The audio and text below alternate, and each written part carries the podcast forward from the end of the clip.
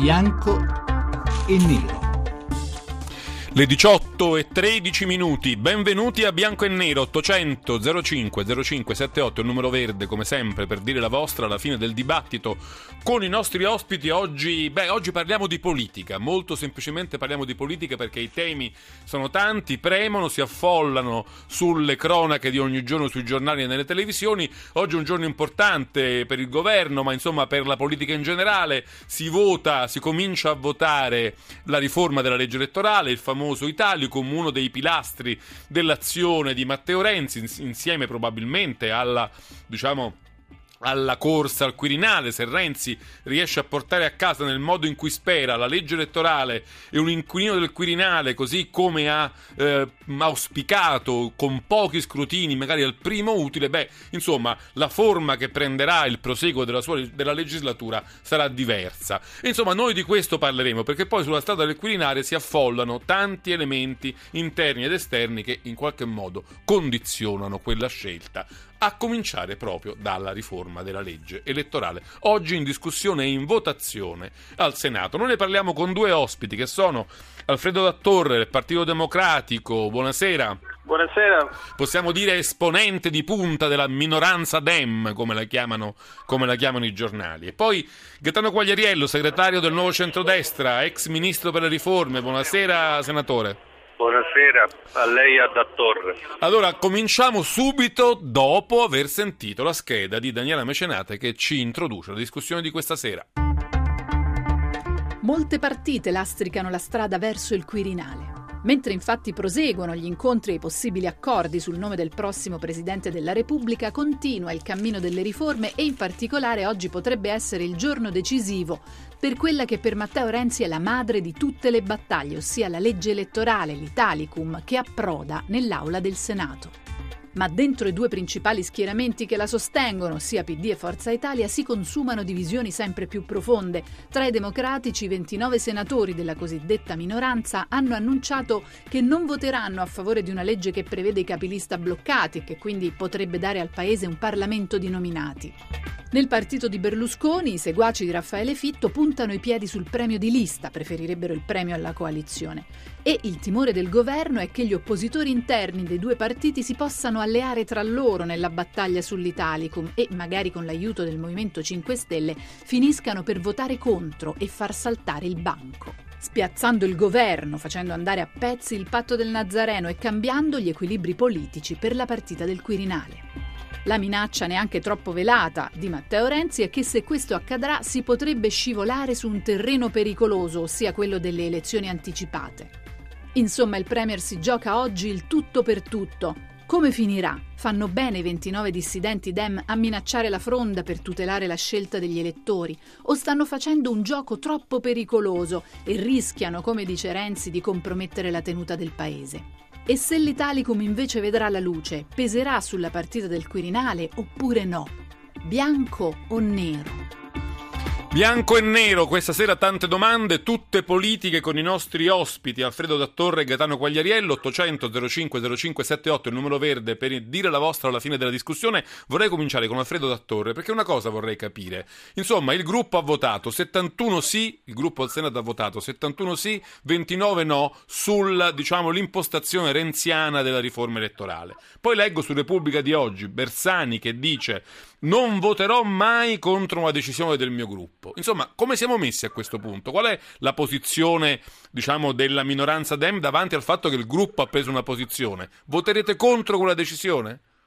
Ma guardi, innanzitutto non è che la minoranza Dem sia un partito, un'organizzazione. Renzi ha detto questo, un partito nel partito. Ma forse si ricorda dell'esperienza di quando era Bersani segretario e lui ha organizzato la scalata al partito contro Bersani, un'organizzazione quella sì abbastanza efficiente e pianificata. Leopoldesca qualcuno la dice? Sì, sì diciamo una, non, non, veniva mai agli organismi di partito, lanciava continuamente bordate dal, dall'esterno però anche voi siete ben organizzati e compatti, devo dire. Tenete il punto con una diciamo, certa per no, la, tenacia. Per la verità, uno dei topos, dei topoi del dibattito giornalistico degli ultimi mesi è stato quello delle divisioni della, della, della minoranza. Qui bisognerebbe un po' mettersi d'accordo.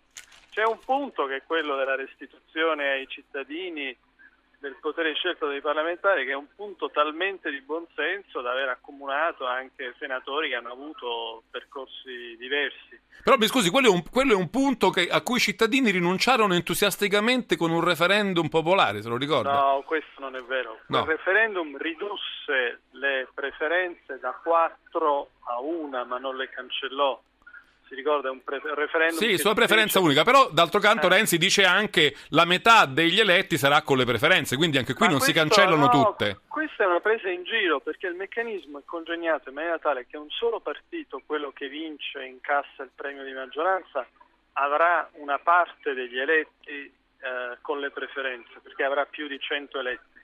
Per tutti gli altri partiti che perdono, la totalità o quasi degli eletti sarà costituita dai 100 capilista bloccati o meno a seconda di quanti ogni partito ne eleggerà. Nessun partito che non prende il premio di coalizione e che non prenda una percentuale ampiamente superiore al 20% avrà più di 100 eletti. Quindi di fatto questo che cosa significa? Che per tutti i partiti, tranne uno, le preferenze sono una vera presa in giro per i cittadini. Ad esempio, il partito del senatore Quagliariello, che presumibilmente non arriverà al 20%, eleggerà tutti i propri rappresentanti con uh, la parte bloccata delle bloccate. liste. Certo. Quindi, eh, capito, cioè, le preferenze sono una doppia beffa. La fermo un momento perché non... mi piace orchestrare un po' il dibattito, magari un po' per uno, così par- poi approfondiamo tutti i temi. Vado subito dal, dal senatore Quagliariello, segretario dell'NCD, per dire Mm, vorrei fare una domanda preliminare. So che non è mai elegante diciamo, parlare dei, dei, dei, guai o delle situazioni degli altri partiti, però io una cosa gliela vorrei chiedere. Lei com- cosa pensa diciamo, del, del, disagio, dei mal di pancia della minoranza dei, del PD? Hanno ragione con le loro, so, con le loro istanze o no? Ha un modo per tranquillizzarli o no? No, no, io ho solamente un grande rispetto per il dibattito interno agli altri partiti. Noto che in questo momento sia il PD sia Forza Italia sono attraversati da una forte eh, dialettica interna. Eh, io eh, ritengo che eh, è necessario fare un patto per le riforme. Eh, ovviamente le riforme si devono far bene, ma questa è la eh, priorità di questa legislatura. Io non dimentico l'errore che fu fatto nella scorsa legislatura, quando per convenienze parallele dei due principali partiti, PD e Forza Italia, non fu fatta la legge elettorale e non furono fatte le riforme eh, eh, istituzionali che erano a portata di mano. E guardi che su questo tipo di riforme c'è uno strano paradosso, perché se si fanno eh, non eh, fanno un grande effetto presso i cittadini, ma se non vengono fatte, beh, la classe politica la paga e la paga cara perché dà l'impressione di voler preservare se stessa. E questo è uno dei motivi, secondo me, per il quale il Movimento 5 Stelle nelle ultime elezioni ha avuto quel fragoroso successo che lo ha portato sul territorio nazionale ad essere la prima forza politica. E, ehm, da Torre, oggi vedo i titoli, Huffington Post, ce n'è uno gigantesco che da tutto il giorno dice l'Italicum frantuma il PD. Io però insisterei su questo punto.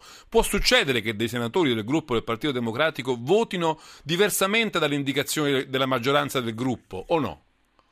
Credo che possa succedere, è già successo in parte sul Jobs Act su materie diciamo, democratiche, costituzionali che attengono dire, ai fondamenti della nostra democrazia. Però non è tanto questione di coscienza una legge elettorale, no, o sì? io infatti non parlo di una questione di coscienza in senso proprio, parlo di questioni che non sono questioni che attengono al programma di governo, perché è evidente che una legge elettorale o una riforma costituzionale non può stare in un programma di governo, non fosse altro, perché Renzi non fa altro che ripeterci giustamente da questo punto di vista che le riforme si fanno con tutti, maggioranza e opposizione.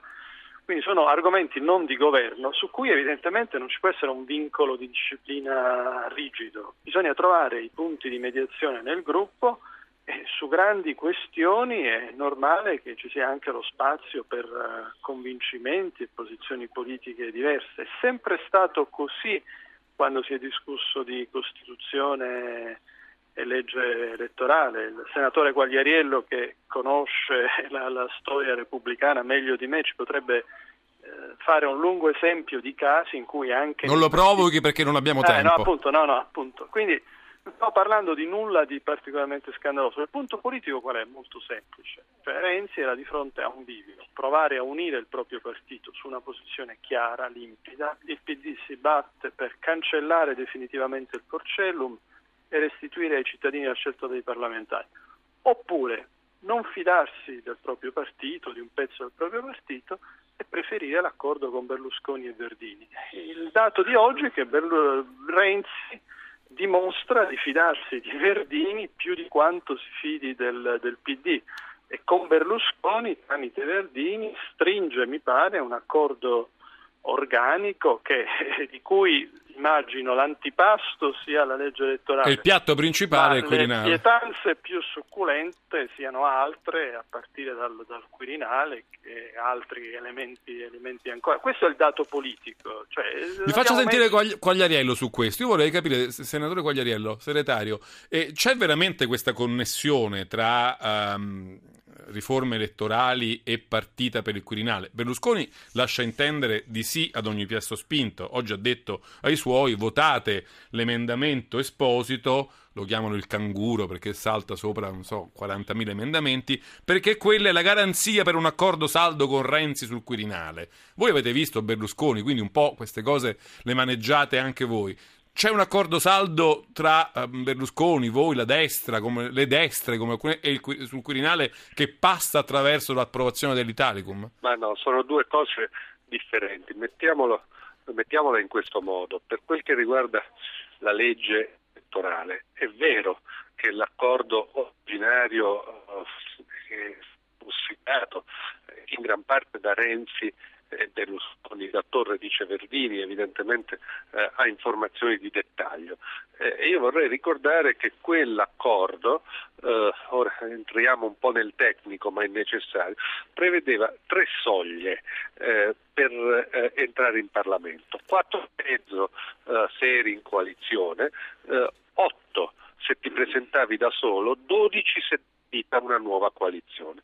Diciamo eh, la verità, eh, quell'accordo eh, era fatto fondamentalmente contro di noi, l'abbiamo poi visto alle elezioni in Calabria, dove il tentativo era tenerti in coalizione fino agli ultimi giorni, poi cacciarti fuori in modo tale da sperare che tu non raggiunga una soglia più alta. In Calabria è andata male perché eh, ce l'abbiamo fatta. Poi eh, quella, eh, quell'accordo prevedeva listini bloccati, non soltanto i capolista, ma tutti gli listini. Quell'accordo prevedeva che eh, si vinceva il primo turno col 37% e non con il 40% eh, e poi eh, non c'era quella clausola che dice la legge fatta per un ramo solo del Parlamento entra in vigore quando ci sarà anche la riforma del bicameralismo e non c'era nemmeno un'altra. Quindi si sono fatti passi avanti, dice lei, rispetto a quello. Beh, no, si sono fatti grandi passi avanti. Io credo che molte di queste modifiche, eh, insomma, ai personaggi a cui faceva riferimento da, eh, eh, Dattore sono andati in gran parte di traverso. È evidente che se uno fa eh, eh, scrive delle regole eh, in una transizione democratica come quella che stiamo vivendo, perché questa è una grande transizione Quagliarello, devo fermare, c'è la sigla del GR, poi riprendiamo da qui, però intanto la fermo. Eh, GR regionale, poi torniamo a parlare di Italicum e di Quirinale con Alfredo Dattorre e Gaetano Quagliariello, 800